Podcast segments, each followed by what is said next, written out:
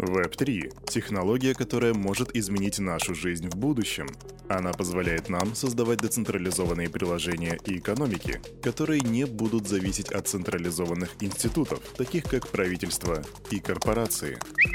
ChatGPT Эй, yo, салют, Криптусы! Привет, Крипто братва Кирюха здесь, и команда Криптус желает вам потрясающего настроения. В крипте есть разные монеты, разные технологии и разное мнение, но вот что нас объединяет, так это Daily Digest, место, где мы делаем все как всегда. Сперва делаем распаковку рынка, а потом смотрим, какие там новости. Сегодня я расскажу тебе о форсаже, о том, что Spotify пробует NFT, о том, что USDC увеличивают штат и о том, что SEC против выплаты долгов. Обо всем об этом буквально через пару мгновений сразу после странички нашего топ-спонсора.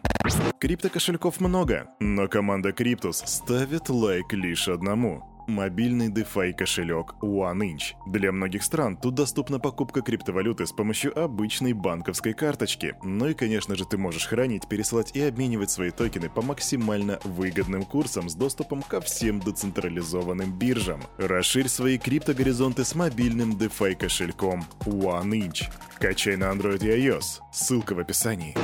Сейчас мы будем с вами смотреть рынок. Заходим на Crypto Bubbles и смотрим, что там по пузырям. А пузыри нам сегодня говорят, что мы переживаем небольшое падение. И оно действительно небольшое, потому что, ну, максимальное падение это Neo, минус 9,6%. Все остальное по рынку примерно минус, ну, где-то 4-5%. Небольшая корректировочка, тут даже не имеет смысла перечислять монетки, которые упали. Но, возможно, имеет смысл сказать, кто вырос. А вырос у нас OP на 7,7%, GT на 3,4% и Theta выросла на 3,4% и нечто с названием Bone на 4,8%. Что это, не знаю, сделаю research. Давайте полюбуемся на биткоин и эфириум. Биткоин сегодня также переживает падение на 2,4%. Сегодня за одну монетку дают 23 896 долларов, а эфириум падает на 1,5%. Сегодня он стоит 1645 баксов. Капа рынка также, разумеется, просела. Сегодня она составляет 1 триллион 90 93 миллиарда 287 миллионов 562 тысячи 591 доллар при доминации биткоина в 42,3%. Ну что же, именно так выглядит рынок на пятницу 24 февраля 2023 года. А теперь давайте перейдем к новостям, посмотрим, чем же нас порадует сегодня пятница. Погнали! Дорогие криптобратишки и криптосестренки, я знаю, что вы привыкли к хронометражу Daily Digest там в 10-12 минут, но сегодня у нас выдалась аномальная пятница, и новостей она подкинула не то чтобы особо много. Я выбрал, разумеется, самые вкусные, самые интересные, поэтому я тебя сейчас быстренько веду в курс дела, а сколько займет это времени, но мне кажется гораздо меньше, чем обычно. Anyway, давайте начинать, и начнем мы сегодня с Америки. Ты наверняка знаешь Binance, и наверняка знаешь, что у них есть американское подразделение, американский филиал, который называется Binance US. И также, скорее всего, тебе известен обанкротившийся криптовалютный брокер Voyager Digital, который после своего банкротства имеет достаточно большие долги перед своими кредиторами. Так вот, Binance US выразили желание купить Voyager Digital. Но так как дело происходит в Америке, все оказалось не так просто. SEC и ставший недавно известным для нас после случая с BUSD Департамент финансовых услуг штата Нью-Йорк, он же NADFS, выступили против покупки активов Voyager Digital американским филиалом Binance. И разумеется, на это у них были причины. По мнению SEC, сделка на 1 миллиард долларов может нарушать законодательство о ценных бумагах, поскольку предусматривает выплату долга бывшим клиентам Voyager, в том числе и нативным токеном VGX, который, как бы, по их мнению, является ценной бумагой не зарегистрированной ценной бумагой. При этом регулятор также указывает на предстоящие выплаты штрафов со стороны Binance за свои прошлые прегрешения и нарушения закона об отмывании денег и коррупции, как свидетельство того, что сделка может стать невозможной для завершения. Это говорит SEC, а вот Департамент финансовых услуг заявляет, что Voyager незаконно обслуживали клиентов в штате. Итого резюмируя, получается у нас три момента, из-за которых Binance US не может купить Voyager Digital. Первое это то, что Binance US э, как бы сами находятся сейчас под штрафами, которые которые им придется платить, это первое. Второе, это то, что они хотят выплатить долги нативным токенам Voyager Digital, что в принципе невозможно по мнению SEC, потому что они не зарегистрированная ценная бумага как бы. И третье, это Департамент финансовых услуг говорит, что Voyager вела незаконную деятельность на территории штатов. Целых три фактора не позволят Binance совершить сделку. И это в какой-то степени печально, потому что если бы Binance смогли завершить эту сделку, то тогда бы кредиторы Voyager получили назад свои средства, что было бы выгодно для всех. Для всех, кроме регуляторов. Потому что это незаконно, вот понимаете, в чем дело. И ситуация на самом деле двоякая. И тут можно встать как и на сторону Binance, так и на сторону регуляторов. На чьей ты стороне? Напиши в комментах. Идем дальше.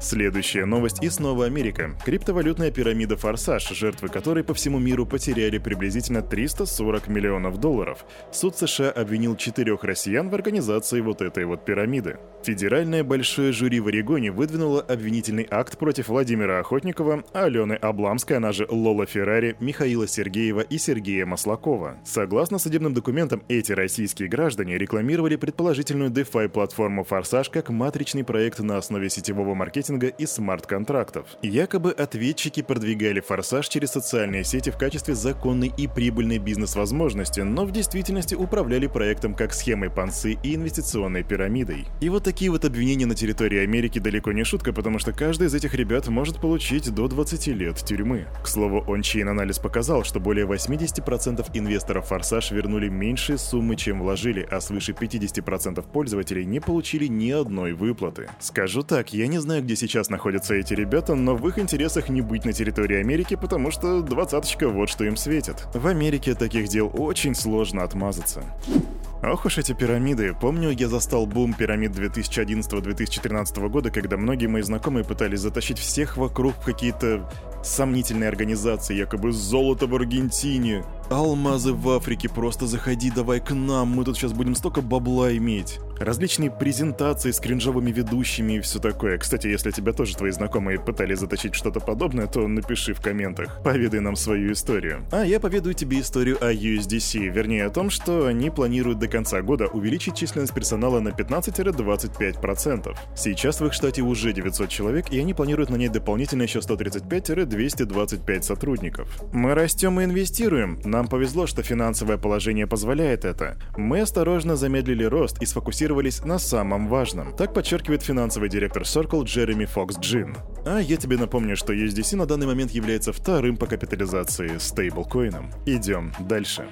Если у тебя на этих выходных руки чешутся сделать какой-нибудь research, то вот тебе интересная тема. Инвестиционная фирма Pantera Capital вложила 10 миллионов долларов в многопользовательскую ролевую онлайн-игру, которая называется World Wide Web. Кстати, это созвучно с э, Wild Wild West, не находишь? Там игроки могут участвовать в квестах и взаимодействовать с виртуальной экономикой браузерной MMORPG, покупать землю и недвижимость. Ну, собственно, классика, но вот инвестиция в 10 миллионов долларов, возможно, этот проект будет выглядеть интересно. И да, тут можно сказать, Кирюха, да вот же GameFi падает, и я с тобой полностью согласен, однако вот исследователи из The Block убеждены в том, что пока рано говорить о падении интереса к этому сегменту. По их словам, это больше похоже на затишье перед предстоящей бурей. Я в это не особо верю, но эксперты есть эксперты. Поэтому сделай свой research, а для того, чтобы research проходил плавно и приятно, это всегда лучше делать в специальной одежде. Да, ты не знал, что у ресерчеров есть специальная форма? Где ее взять? Это чертовски хороший вопрос. В описании под этим постом есть ссылочка на наш мерч. Топовые шмоточки, одевая которые ты превращаешься в человека криптона, поэтому будь криптоном не только внутри, но и снаружи.